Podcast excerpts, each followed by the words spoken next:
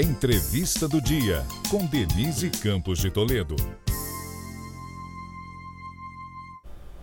E vamos falar agora sobre a evolução da economia agora em 2022 e os desafios para o próximo ano que está aí chegando, né, com o um novo governo. Eu converso com Marcelo Kifuri Moinhos, que é professor da Escola de Economia de São Paulo, da FGV.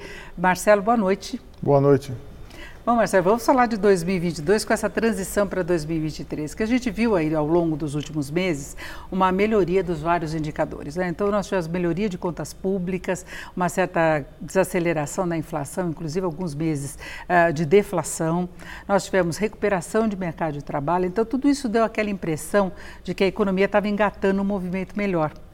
Só que nós temos projeções, e, e, mesmo antes das eleições, o mercado financeiro, por exemplo, no relatório Foco, já vinha trabalhando com desaceleração do crescimento no próximo ano, uma inflação que ainda supera o teto da meta. Aí entrou em cena a equipe de transição com algumas ideias que trouxeram o risco fiscal.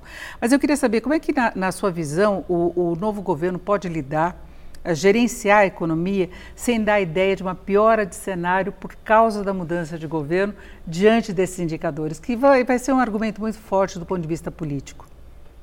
Pois é, Denise, o, o ano surpreendeu bem em termos de crescimento. Você pega o focus de crescimento do, no final do ano, no, no, no princípio do ano, final de 2021, estava bem mais baixo. Então a gente deve fechar a economia é, com um crescimento ao redor de 3%, que é bem mais alto do que vinha, é, tirando lá o, o a pandemia. A, o, potencial de crescimento, a média de crescimento estava em torno de 1,5%. Então, 3 é quase o dobro do, do, do que nós vi, vi, viemos crescendo desde 15 e 16, da recessão de 15 e 16. Então, o, houve essa surpresa positiva que você bem falou, mas os indicadores na margem, no final do ano, já mostram uma desaceleração. Ah, saiu aí o, o, IBCBR de outubro e já está é, zero. Foi, foi, foi 0,1 negativo, mas... É, é índices setoriais também, né? É, Serviços. Isso, os índices setoriais em outubro já vieram mais fracos. A confiança em todos os, do empresário, da, do consumidor, é, dos vários setores também caindo forte no, nos últimos meses. Então, a cara para 2023 é, é, bem pior. Então, a gente vê o Focus lá entre meio e 1%. Eu não estou tão negativo assim, acho que vai ser ao redor de 1%, mas é uma desaceleração forte em relação ao, ao a esse ano. E, e realmente vai ficar com aquela cara de vai ser apesar do governo, não é por causa do novo governo. Então, você tem várias coisas já, já contratadas de desaceleração. Por exemplo, a situação internacional é bem pior. A gente tem ameaças aí de recessão nos Estados Unidos, é, uma desaceleração forte na China, ou a Europa com problemas energéticos sérios, com a... E agora no inverno fica pior. Sim, com a, com a, com a falta de suprimento de gás da Rússia. Então, a, acho que o principal vetor de desaceleração da economia em 23 vai, vai vir de fora, com o preço de commodities também caindo, o que é ruim para a economia brasileira. Então, o, vamos ter aí a, a, talvez uma postergação do corte de juros por causa do, do risco fiscal e, e, e, também alguma consolidação fiscal mesmo com, com PEC, mesmo com PEC de, transição, PEC do estouro, ah, o fiscal deve ser um pouco mais contido do que foi em 2022, que é ano de eleição, geralmente se gasta-se mais nos estados, no, a nível do governo federal. Então, o, há uma série de, de vetores indo contra o, o crescimento econômico. A gente não vê assim, nenhuma força. É, motriz para a economia manter o mesmo crescimento de 3% desse ano. Tá? Agora, você vê uma situação perceptível, por exemplo, em 2023, que possa mexer com, com popularidade, com espaço político, que leve a uma cobrança maior do novo governo, porque ele tem apostado muito na questão social. E daí veio essa preocupação com o risco fiscal, que são programas sociais que ele pretende levar adiante, a questão de salário, reajuste eh, de salário mínimo, o Bolsa Família mantido, mas com esse acréscimo para as crianças, retomada de outros programas, inclusive de habitação popular. Né? Ô, Denise, uma coisa que a gente está vendo no mundo inteiro é uma, uma demanda por, coisas sociais.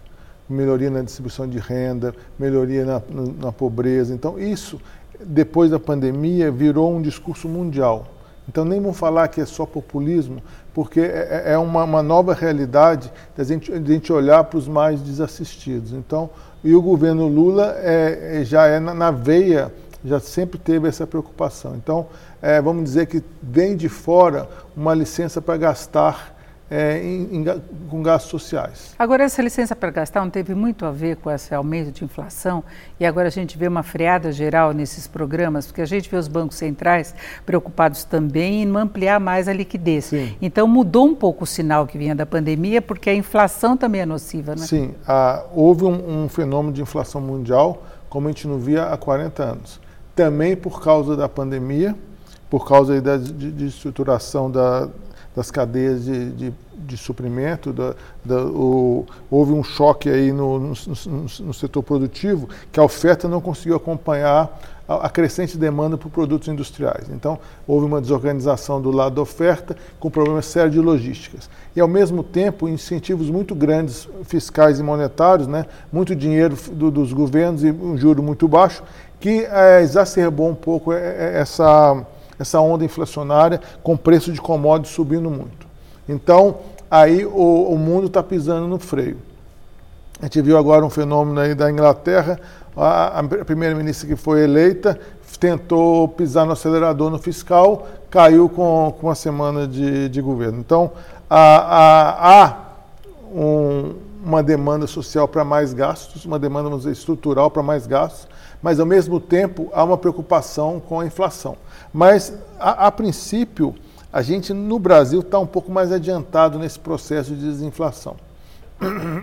Vamos ver agora para frente aí nos próximos meses o que, que vai voltar de imposto em cima dos, dos commodities elétricos, eh, da eletricidade em combustível, combustível para a gente ver qual que, que, que realmente de desinflação a gente já teve. Tá? Então, você falou que a inflação caiu, mas ela caiu muito exclusivamente, quase exclusivamente por causa da diminuição do, dos impostos do, na gasolina e energia elétrica. Então, vamos ver o quanto que vai voltar. Então, até o Banco Central fala que para olhar a inflação um pouquinho mais para frente, para limpar um pouco essa subida, essa descida, é, de, a descida e subida de, de impostos. Mas, de qualquer maneira, a gente vamos ver como é que vai ficar a inflação se a gente tem uma perspectiva de desaceleração da economia, por outro lado, isso pode ser bom para a inflação. Então, eu falei para vocês que para você que um dos vetores de não ter é, PIB forte é que o commodities vai cair. Commodities cai é ruim para o crescimento, mas é bom para a inflação. E, e a gente já está vendo também os, índices de, no atacado de, de agrícola e industrial negativos, então é, serviços começando a cair. Então a cara da inflação está boa. Se você tem uma cara do PIB que está ruim, a cara da inflação está boa. Tá? Então você acha que em condições normais, se não houver uma ampliação muito grande de risco fiscal, a tendência seria de a inflação desacelerar mais e aí abriria aquela brecha para o Banco Central começar a reduzir a taxa básica, se não houver aumento de risco fiscal? É, um, algum aumento de risco fiscal já houve. Se a gente olha a, a, a curva de juros, já, já foi embutido. Já está ali uns um, um 100, um 100, 200 pontos de aumento. Se olhar o câmbio, ah, o câmbio está parado. Na verdade, o, o, o câmbio está em 5 e pouco, 5,20, 5,30 há algum tempo, mas se olhar países parecidos com o Brasil, o câmbio está apreciando nesses países. Então, em termos comparativos, já houve uma piora no câmbio também. Então, mas eu não estou assim tão pessimista, não, não acho que é, é, o fim do mundo o que está acontecendo no fiscal. Vamos ver quais serão é, efetivamente as primeiras medidas. Houve aí é, muito ruído por causa da, da PEC do estouro, porque você tinha as promessas de campanha e também muito engessamento dos gastos no orçamento de 23. Então aí pegou uma, uma tentativa aí de, de, de, de, dar uma... Mas era um orçamento irreal mesmo, não é? Em real, sim. Você tinha muita é, rubrica ali que, que, não, que não era factível, né? É, você poderia chegar a uma situação de não conseguir bancar despesas obrigatórias para fazer a máquina funcionar, não é gastança, não. E se pode colocar uma maior racionalidade, eu queria perguntar exatamente isso. Você acha que dá para conciliar programas sociais com responsabilidade fiscal? Como já aconteceu no passado, que o próprio presidente Lula falou várias vezes do primeiro mandato dele, mas era uma outra condição da economia. Hoje, dá para conciliar as duas coisas? Olha, se for pensar em, em 2003, acho que a situação era até mais complicada. Se pegar o risco Brasil naquela época, estava 2 mil pontos. Hoje está 300. Então, o... E naquela época chegou no governo dele o investment grade, que é o grau de investimento. É, mas foi lá bem mais para frente. Bem depois, mas é. É, era consequência de uma política Sim, toda. É, mas também estava com um vento a favor. Você tinha a China ajudando muito. Então, a gente não, não sabe qual que vai ser o, o, vento do próximo ano, mas parece que não vai ser vai tão ser a favor bom. como eh, foi lá atrás. Mas é, a gente tem que dar um pouco de, de tempo ainda. Eu acho que tem, ainda há muita ideologia aí, resto de ideologia vindo da, da eleição, com as pessoas que são contra já querendo falar que, que, que, que já queimou largada, que já, já é terra arrasada eu acho que tem que ir com um pouquinho de calma. Você acha que se tenta criar uma narrativa de preocupação com relação ao fiscal que pode não se confirmar, é Sim, isso? pode não se confirmar. Gente, é, o governo nem começou ainda, né?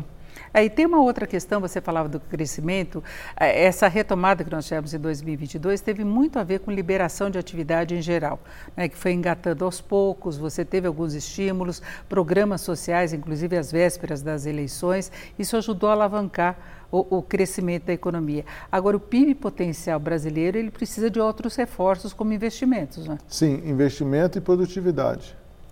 Então, o, o o investimento até que não está tão ruim, não. Ele veio 20% do PIB, como muito tempo não, não, vinha.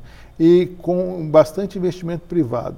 Então eu sou daqueles que, que não, não tem assim, uma fé cega que investimento público que vai salvar a lavoura, é, nem a indústria, nem, nem o PIB. Então, o, condições é, de confiança, de é, credibilidade, isso que é, atrai investimento, não é o, o governo, o setor público puxando.